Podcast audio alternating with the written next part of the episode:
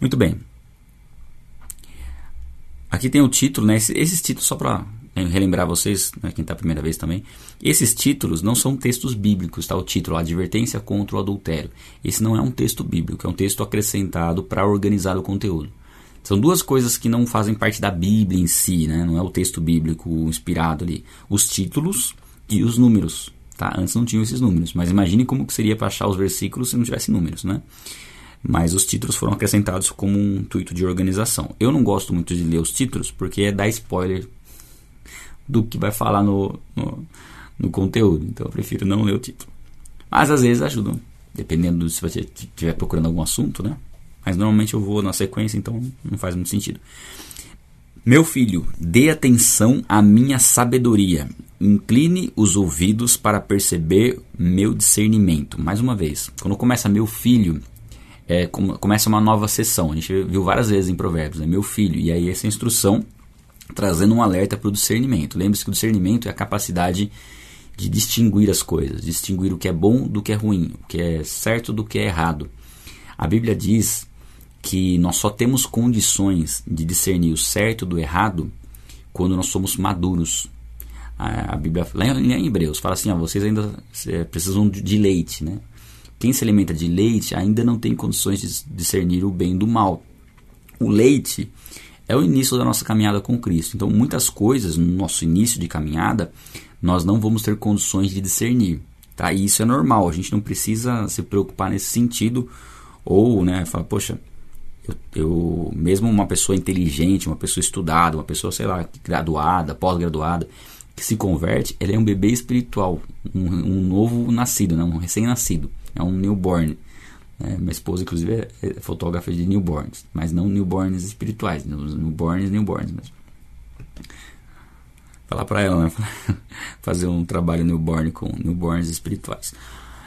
Mas enfim, o novo nascimento, ele é algo real, nós nascemos espiritualmente, você pode ter uma capacidade intelectual muito grande e se converter, você é um bebê espiritual, mas não se sinta ofendido de chamar você de um bebê espiritual, porque todos nós um dia fomos bebês espirituais e muitos infelizmente continuam sendo bebês espirituais há muito tempo, né? Que já deveriam ter crescido, porque o desenvolvimento espiritual é diferente do desenvolvimento de um bebê físico, ele passa por um processo de crescimento, mas esse crescimento ele pode acontecer em 1 ano, 2 anos, ou em 10, ou em 20. Então você, através da sua postura, determina o seu crescimento espiritual. Então, quando a gente está fazendo esse trabalho, né, de ler as escrituras, nós estamos crescendo espiritualmente. Ah, lembra que eu falei para vocês que existe o estudo da leitura sequencial e o estudo temático? São os dois estudos que trazem um crescimento saudável. Só ler a Bíblia, sem estudar os temas fundamentais, não traz um estudo, um crescimento com qualidade. Tá? É difícil atingir a maturidade, praticamente impossível atingir a maturidade sem um estudo temático.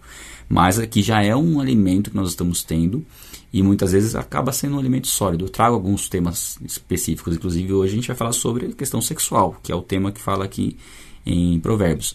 Mas é necessário que a gente se alimente, continue conhecendo e aprendendo para nós termos esse crescimento espiritual, que vai envolver aprender e colocar em prática. E esse discernimento que fala aqui é exatamente isso, é você saber discernir o que é certo, o que é errado, para você saber o que você pode fazer, o que você não pode, o que você deve, o que você não deve. Assim você manterá o bom senso. Bom senso é uma palavra que a gente usa bastante, vê bastante em Provérbios, que é a moderação, né? Que é ótimo para a gente fazer tudo, ter bom senso nas coisas que nós fazemos. E os seus lábios guardarão o conhecimento. Então, conhecer é necessário. É claro que somente conhecer não resolve, é preciso aplicar. Mas sempre que a gente fala do conhecimento bíblico, de conhecer a Deus, envolve não somente a teoria, envolve o relacionamento com Ele. É um relacionamento de amizade. Então, conhecer é ter intimidade. Tá? E aí ele traz o alerta para um jovem. Aqui você percebe que é um jovem casado, basicamente, né?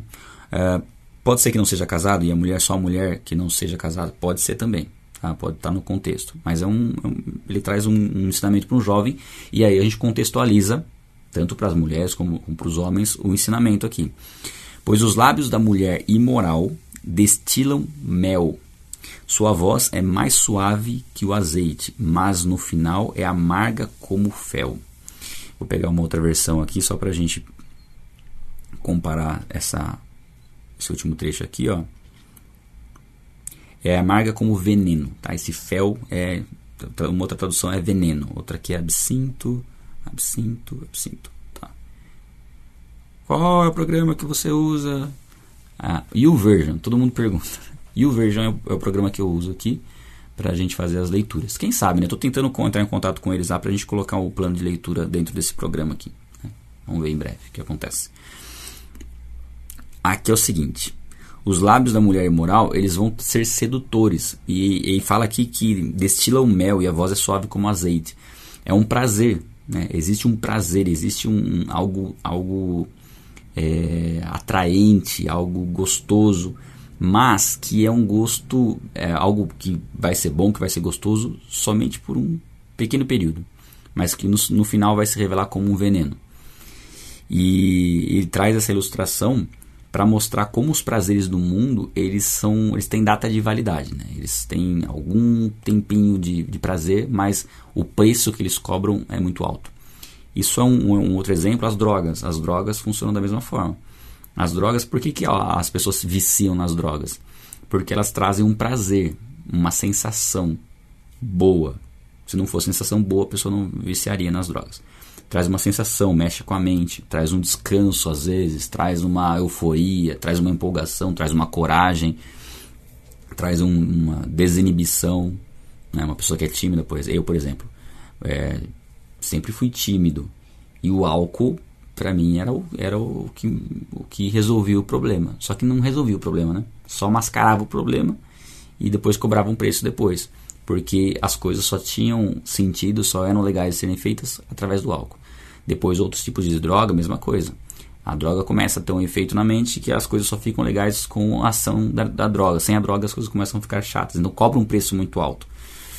E a sensação de satisfação, de euforia, ela tem uma validade. Algumas vezes duravam algumas horas, alguns minutos, mas o preço que é cobrado por isso é muito grande. A dependência, a necessidade de cada vez precisar mais daquilo, isso envolve drogas e envolve a área sexual também, né? É uma área que vai proporcionar um prazer temporário, uma fuga, né, da realidade, do que é correto, né, do que é lícito aos olhos de Deus, mas depois o preço que isso cobra é muito grande, porque o pecado sempre vai gerar consequências, e o pecado na área sexual é um dos mais complicados no que se refere a consequências. E fala aqui, ó, que no final se revela como veneno, né? E mais afiada do que espada de dois gumes. Então isso causa morte, né? O resultado é morte. Não a morte literal física, que pode sim acontecer, porque afinal existem doenças sexualmente transmissíveis, mas era a morte no sentido de destruição mesmo, no sentido de você ter prejuízos. Sempre haverá prejuízos em atitudes como essa. Mas a gente vai se aprofundar mais aqui, ó. Os seus pés, está falando da mulher imoral aqui, tá? Mulher imoral, mulher estrangeira, é uma mulher que tem um marido e se relaciona fora do casamento, né? Uma mulher adulta. Os seus pés descem para a morte, os seus passos conduzem diretamente para a sepultura. Ela nem percebe que anda por caminhos tortuosos e não enxerga a vereda da vida. Eu vou grifar aqui, porque aqui é uma questão importante de se observar. Fala que ela nem percebe que anda por esses caminhos, a mulher adulta. A pessoa que se envolve sexualmente fora do casamento, ela nem percebe que isso causa um dano. A pessoa que vive numa vida de promiscuidade, e se você quiser saber mais detalhes sobre a questão do sexo, a gente tem um vídeo no canal, o Sexo e a Bíblia, procura lá, vai na Bíblia aí, Sexo e a Bíblia, a gente tem um canal, um vídeo falando sobre a questão da sexualidade. E, né, em relação ao sexo fora do casamento, como é o sexo fora do casamento, em qualquer contexto, ele é um sexo ilícito, ele é pecaminoso. Então, a pessoa que se envolve sexualmente com várias pessoas, que tem uma vida sexual ativa fora do casamento, ou solteiro, né, em fornicação, ou casado em adultério, ele está pecando, e um pecado extremamente complicado, porque o sexo, ele é uma das etapas do casamento, é o sexo que consolida o casamento, é o sexo que une o homem e a mulher em uma só carne. Então, nós temos algumas etapas do casamento. Quais são elas? Nós temos a etapa do compromisso, que é onde o homem se compromete com a mulher, é diante da lei, onde vai se comprometer, né, assinando ali Tem a parte do testemunho. Pelo menos no casamento civil você vê que tem que ter duas testemunhas, né? Duas ou quatro, acho que são duas, para testemunhar, ou seja, o casamento precisa ser publicamente testemunhado. Inclusive, o papel principal do casamento na igreja é o testemunho, é a bênção de Deus, é a oração, com certeza, a cerimônia, a palavra, mas principalmente, é os dois, né? O testemunho público, diante da sociedade que aquele casal está se unindo. Então, para ter um casamento, tem que ter compromisso, assinar, né? Não é casar de boca só, ah, estamos casados, não, é assinar, é você se comprometer com a pessoa. Depois, você tem o testemunho público, que pode ser feito no civil. Ah, só casar no civil serve? Sim, é o principal, é o casamento no civil, porque é onde você assina e onde tem testemunhas. Se você casar só na igreja, não serve só na igreja, porque falta o compromisso, falta você assinar. Ah, vai ter o civil lá na igreja, então ok, tudo bem. O importante é o assinar, é isso que define o casamento diante da lei, né? Da lei dos homens, da lei do país que você está estabelecido. O que é o casamento, né? No seu país que é estabelecido, é o compromisso que você tem com a pessoa. Ah, e se as leis mudarem, se o casamento mudar, não for mais isso? Bom, a gente tem que entender que o compromisso tem que haver, continuar havendo do homem com a mulher, a responsabilidade de um pelo outro, e isso não vai mudar, né? A questão é que estão querendo incluir outras coisas aí, mas enfim, é um homem e uma mulher tendo um compromisso de casamento. Esse é o primeiro passo, a primeira etapa. É o testemunho, a segunda etapa. A terceira etapa é a principal, que é a primeira relação sexual do casal, que é onde você consolida essa união diante de Deus. Se você não tiver relação sexual, você não consolida o casamento. Diante de Deus, você não está casado ainda, né? Você só consolida o casamento quando você tem a primeira relação sexual entre o marido e a esposa. Então, são essas três partes. E a outra parte é você formar uma família, e como consequência natural são filhos. Não necessariamente você é obrigado a ter filhos, mas se você não quer ter filhos, precisa ter uma boa razão, né? Já que uma das direções de Deus para nós é multiplicar, né? É gerar filhos, né? Nós só estamos aqui na Terra porque nossos pais geraram filhos, né? Esse é um ponto importante, mas é uma questão para se conversar, né? A respeito, né? Das motivações, às vezes alguma impossibilidade, algumas questões que não vão permitir ter filhos, mas deve ser um desejo natural nosso ter filhos, e enfim, essas seriam as etapas do casamento, tá? De novo, compromisso, testemunho, o sexo e família. O que não estiver envolvido, né, se algumas dessas etapas faltarem, menos a questão de filhos, né, obviamente, se alguma dessas etapas falharem, da etapa 1, 2 ou 3, você não tem um casamento. Você tem sim um casamento que não é abençoado por Deus. Até vira nome de filme, né? Um casamento maldito. Mas você não tem um casamento aos olhos de Deus se você está só em uma das etapas. Mas você fez uma aliança. Então, a questão do sexo, olha como ela é complicada. É a parte que consolida o casamento diante de Deus, a relação sexual. E se você está praticando ela fora do casamento, você está casando com pessoas, um casamento que não é abençoado por Deus. Você está fazendo alianças, né? Lógico, diante da lei você não está casando. Diante da sociedade, na verdade, você está aproveitando a vida. Mas diante de Deus, você está fazendo alianças com a prostituição. E isso gera consequências. A Bíblia até fala assim, os pecados que você comete fora do corpo, você comete. Agora, quem peca contra o próprio corpo, esse pecado é mais grave. Você pega contra o templo do Espírito Santo, se você está em Cristo. Se você não está em Cristo, você está numa vida de promiscuidade, fazendo alianças, e vai sofrer as consequências dessas alianças. Porque o pecado, ele gera consequências, né? E o pecado sexual, quando você faz alianças, você se aliançando com outras pessoas que muitas vezes você nem conhece. E isso gera consequências terríveis na vida da pessoa. Ah, pode haver restauração, pode haver perdão, com certeza. Mas precisa ter um posicionamento nesse sentido, né? Mas a pessoa que vive nessas práticas, ela às vezes nem percebe.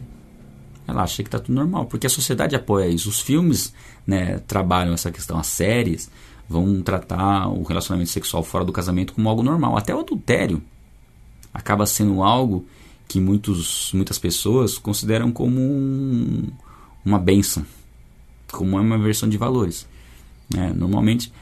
entre homens e mulheres, né? As mulheres também têm essa questão, os homens também.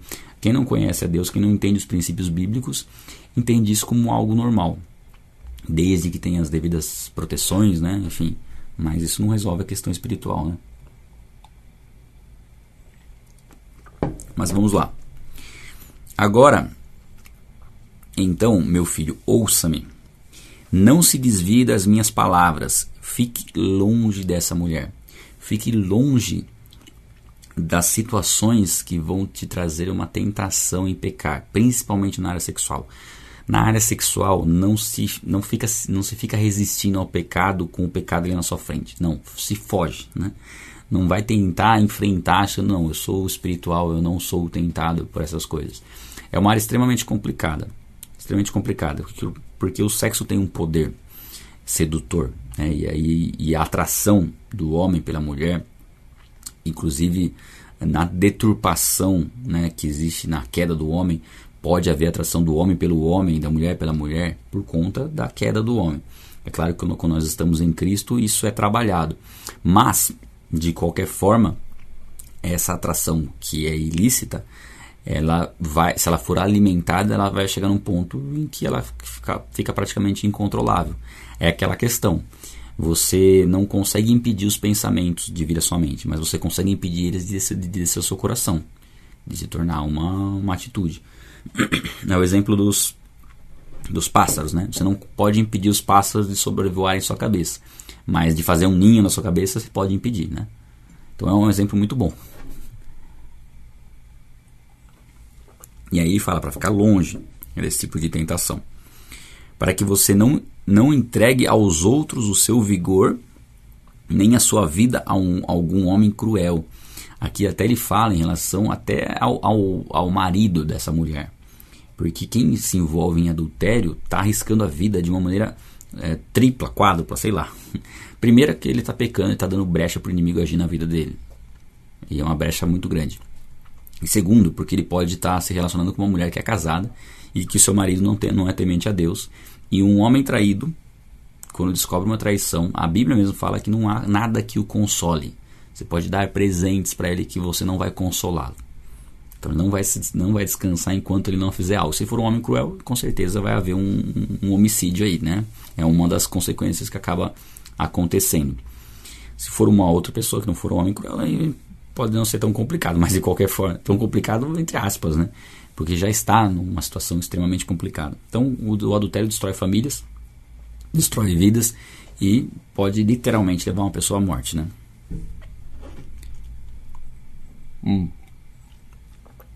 Para que estranhos não se fartem do seu trabalho e outros não se enriqueçam à custa do seu esforço. Minha garganta ainda está um pouquinho melhor, mas ainda está dando uma travadinha. Essa passagem aqui fala o seguinte, de questões financeiras, porque o adultério vai custar caro, muitas vezes acaba gerando filhos e, enfim, tem pessoas que têm que pagar pensão aí durante anos e anos e anos por conta do adultério, né? Mas aqui fala também de uma relação direta com a questão financeira, com a saúde financeira. O fato de você adulterar, de você ser infiel à aliança que você fez, ou de repente você não fez aliança, você é uma pessoa solteira, mas você está se relacionando com uma mulher casada, por exemplo, você está destruindo uma família, isso vai gerar consequências em todas as áreas, inclusive na área financeira. Tá? Aqui de maneira específica talvez seja relacionado a algum tipo de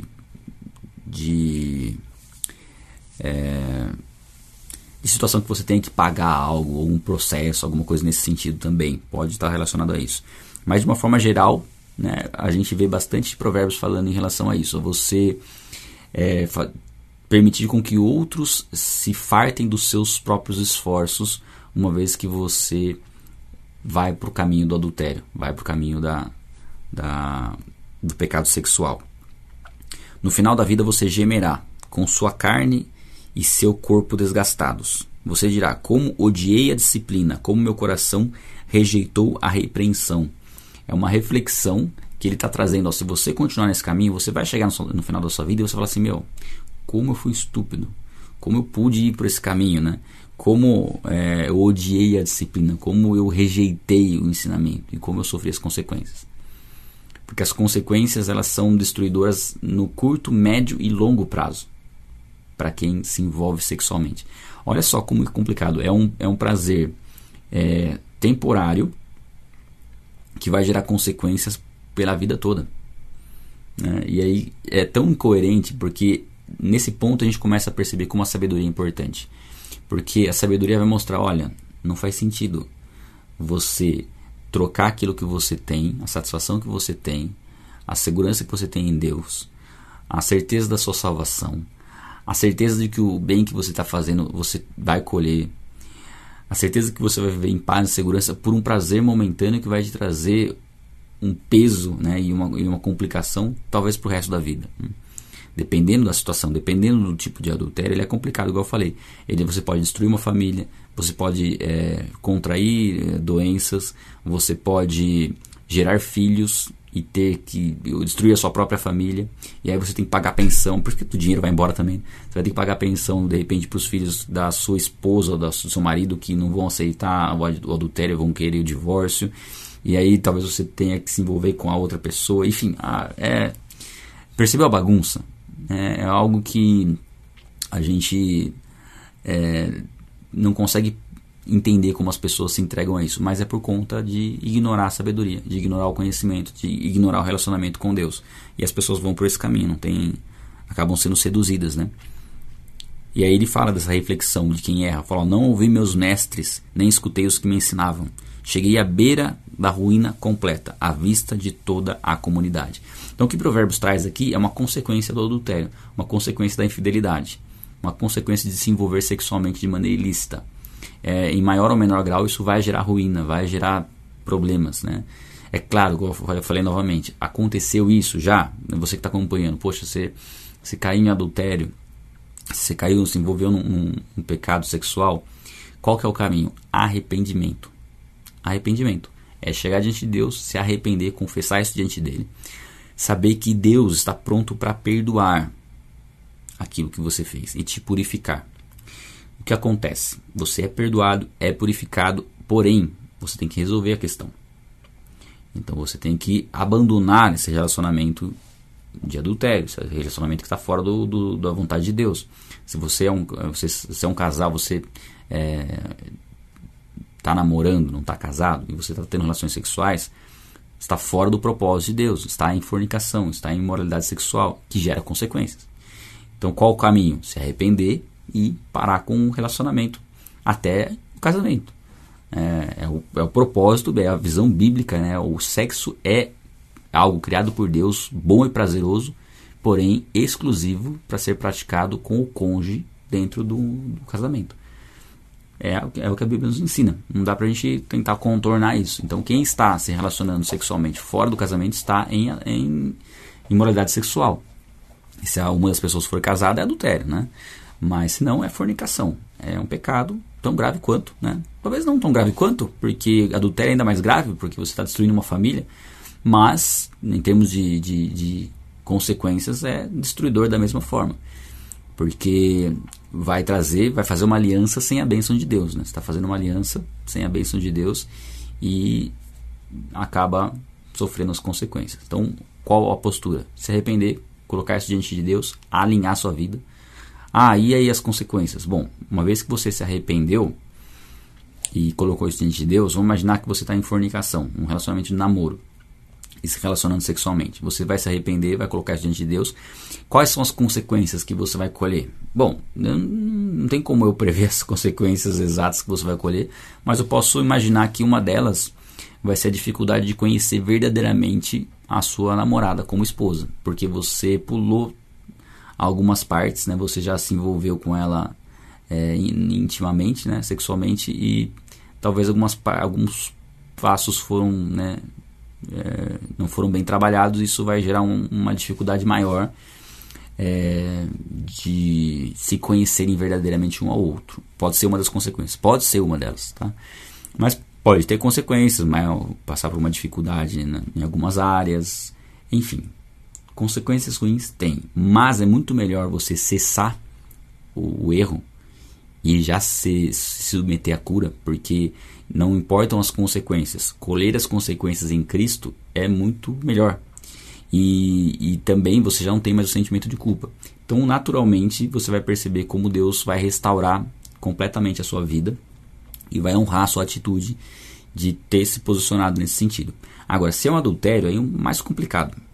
O adultério ele envolve outras pessoas. Então, um marido que está traindo a esposa, uma esposa que está traindo o marido, precisa se arrepender diante de Deus e, como consequência natural, expor a verdade.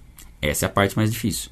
Essa é a parte que até aconselhava você buscar um aconselhamento pastoral para falar. Não pode ficar enrolando, isso tem que ser feito o quanto antes. Lógico, o relacionamento extraconjugal já deve cessar de uma forma urgente. E aí buscar em Deus estratégias para poder... Não é estratégia, mas orar para que Deus prepare o coração da esposa ou do marido para receber essa informação. E ter um aconselhamento também para a pessoa ser preparada para receber essa informação. Porque não é uma informação fácil de receber. Tá? Então... eu vejo que tem bastante perguntas aí, sou casada só na igreja, não sou casada no civil. Perante a Deus não sou casada? Não, perante Deus não. O civil é o casamento, a igreja é o testemunho. A igreja é o testemunho público, é a bênção sobre o casamento. Mas o casamento tem que estar firmado ali, tem que estar no papel. Esse é o casamento. Você se comprometeu com a pessoa, juntar não é casamento, tá? Casamento você tem que estar diante da lei. Você é casado? Não, então você não está casado. Diante de Deus você casou? Algumas etapas você fez. Casou na igreja e tem a relação sexual, fez aliança. Mas falta alinhar a parte que oficializa o casamento diante dos homens. Então o casamento é um testemunho diante dos homens e de Deus. Então diante dos homens qual que é o testemunho? É ali, a assinatura ali, estão casando e estão assinando. Não só estão junto ali, teve a cerimônia, mas e aí o compromisso? E a questão é o porquê que não houve o compromisso. Quando você vai sondar o motivo, às vezes tem algum motivo que não faz sentido. Por exemplo, esses tempos atrás um rapaz entrou em contato comigo e falou que não tinha casado no papel ainda porque ele estava esperando o green card. Faz sentido? Não faz sentido, a motivação está completamente fora do propósito, Então nessa linha aí. É um assunto que rende, A gente vai falar um pouco mais sobre isso amanhã. Se não me engano, o 5, 6 e o 7 de Provérbios, eles trazem essa questão da sexualidade. Então a gente vai acabar abordando e voltando neles e tirando alguma dúvida que passou, tá? Mas vamos lá. Aí ele fala aqui da bênção do casamento. Beba das águas da sua cisterna, das águas que brotam do seu próprio poço. Ou seja, você que é casado, você tem uma água própria, Você tem um poço de água limpa dentro do casamento. Ou seja, o casamento é para ser desfrutado, o sexo é para ser desfrutado dentro do casamento, livre de culpa, e você desfrutar dessa intimidade de algo que Deus criou para que você desfrute, por que deixar que as suas fontes transbordem pelas ruas e os ribeiros pelas praças, que sejam exclusivamente suas, nunca repartidas com estranhos? Aqui ele coloca como se fosse um ponto de vista da seguinte forma: como você se sentiria se o seu cônjuge fizesse o que você está fazendo, você que está em adultério, por exemplo? Como você se sentiria, se aquela pessoa que você casou com ela fosse se relacionasse com pessoas fora do casamento? Porque às vezes a questão do adultério, a pessoa que comete adultério, ela não leva em consideração isso. Um homem, por exemplo, que vive cometendo adultério, será que ele já parou para pensar que se a esposa fizesse a mesma coisa, como ele se sentiria? Esse é um ponto. Então aqui, e normalmente um casamento que não tem esse direcionamento de Deus, um dos dois vai perceber que está havendo o adultério. Algo, bem provável. Aliás, quem está em Cristo jamais permanece enganado por muito tempo, porque o Espírito Santo vai te mostrando, vai te revelando, e uma hora a informação chega para você. Então assim, tome cuidado, você que costuma enganar, porque quem está em Cristo, quem está com isso, quem tem o Espírito Santo, mais cedo ou mais tarde essa informação chega até essa pessoa. Então, por exemplo, você que está cometendo adultério e está falando assim: não, eu não vou contar para minha esposa e eu vou tentar parar. Você já tem que parar e já tem que se programar para contar para sua esposa, porque se ela ficar sabendo de outra forma, e ela vai ficar sabendo mais cedo ou mais tarde de outra forma, é bem mais complicado. Tudo que você fica sabendo direto da pessoa é diferente, Você sabe que houve um arrependimento, fica mais evidente que houve arrependimento, e a possibilidade de restauração do casamento é maior. Agora, se a pessoa descobre uma traição, aí a possibilidade de haver restauração diminui, porque é mais complicado. A desconfiança acaba existindo, porque você descobriu, não foi o outro que se arrependeu e contou. É bem mais complicado. Então, quem está em adultério sai desse lado da vida, porque você está trilhando um caminho para o inferno, trilhando um caminho de desgraça, por um prazer que está na sua mente, por um prazer momentâneo que o inimigo colocou na sua mente, que você está cedendo à vontade da carne, e isso vai trazer destruição. Se você conseguisse olhar lá na frente, igual o Provérbios fala aqui, você ia falar, meu Deus, como que eu fiquei nisso? Como que eu destruí minha família para ficar nisso? Vamos seguir aqui, ó. Então, seja bendita a sua fonte, né? o seu cônjuge, o seu relacionamento, o seu casamento. Alegre-se com a esposa da sua juventude. Gazela amorosa, corça graciosa, que os seios de sua esposa sempre o fartem de prazer e sempre o embriaguem nos os carinhos dela. Aqui fala do relacionamento sexual dentro do casamento, que é lá onde você vai explorar, onde você vai se entregar ao prazer sexual, que não é pecaminoso, que é debaixo da bênção de Deus, onde você tem liberdade para ter um relacionamento sexual com a sua esposa, com seu marido, livre de culpa, cumprindo um propósito, cumprindo a vontade de Deus, porque no casamento, a falta de sexo é que acaba sendo pecado, e não o sexo. O sexo é um mandamento dentro do casamento. É claro, não é o sexo, se um não quer, o outro não vai forçar, mas é conversado entre o casal para que, né, um não negue ao outro, e ambos desfrutam de uma intimidade que tem naturalmente, isso vai acontecer no casamento, haverá uma empolgação inicial. Vamos imaginar um casal que não se relacionou sexualmente fora do casamento, se guardou virgem para o casamento. Vai ser algo muito novo, muito novidade, vai ter uma empolgação muito grande no começo. Depois essa empolgação passa, mas o que fica é o amor e a intimidade. Então, o relacionamento sexual, ao longo do tempo, se desfrutado no casamento, ele vai ser cada vez melhor, porque haverá cada vez mais uma liberdade, um conhecerá o outro cada vez melhor, sem o sentimento de culpa, né, de estar debaixo do pecado. Enfim, é perfeito, né, como Deus criou as coisas, né? E como o sexo é algo poderoso, Deus restringiu ele ao casamento, porque fora do casamento ele vai trazer desgraça, vai aprisionar as pessoas, né? Enfim, seguindo, por que meu filho ser desencaminhado pela mulher imoral? Essa é a pergunta. Se você tem a possibilidade de estar dentro de um relacionamento abençoado por Deus, por que ser desencaminhado? Por que abraçar o seio de uma leviana? Por que se comprometer com a prostituição? Por que fazer uma aliança com a prostituição? O Senhor vê os caminhos do homem e examina todos os seus passos. As maldades do ímpio o prendem. Ele se torna prisioneiro das cordas do pecado. Certamente morrerá por falta de disciplina, andará cambaleando por causa da sua insensatez. Então aqui ele fala de novo da consequência, porque o Senhor conhece os nossos passos, o Senhor sabe o que nós fazemos, nós não temos como ocultar nada de Deus, nem os nossos pensamentos. Por isso que nossa oração a Deus tem que ser sincera, porque Deus sabe que a gente está pensando, né? De que adianta a gente fazer uma oração que não tem nada a ver com o que a gente está pensando? Deus está olhando e falando assim, tá, você está falando isso por quê? Né? Ele conhece o que está passando dentro de nós, e sabe nos orientar e tem nos orientado. Eu creio que ler um capítulo como esse é um alerta, é um presta atenção. Muitos vão fazer o quê? Vão fechar a live e nunca mais vão assistir o canal. Outros vão tomar atitudes, vão resolver o problema que está acontecendo, porque do que adianta você conhecer a Bíblia, mas você vive em adultério ou vive no pecado? De que adianta? É assim, quando você recebe essa informação, a sensação é ruim, com certeza, você está sendo repreendido de algo que você está fazendo que é pecaminoso, só que o que acontece? O que você está fazendo está te destruindo e você não está percebendo. Então, na verdade, o que te alcançou foi a palavra de Deus, por conta do amor dele, para te alertar que você precisa mudar, senão você vai caminhar para a morte.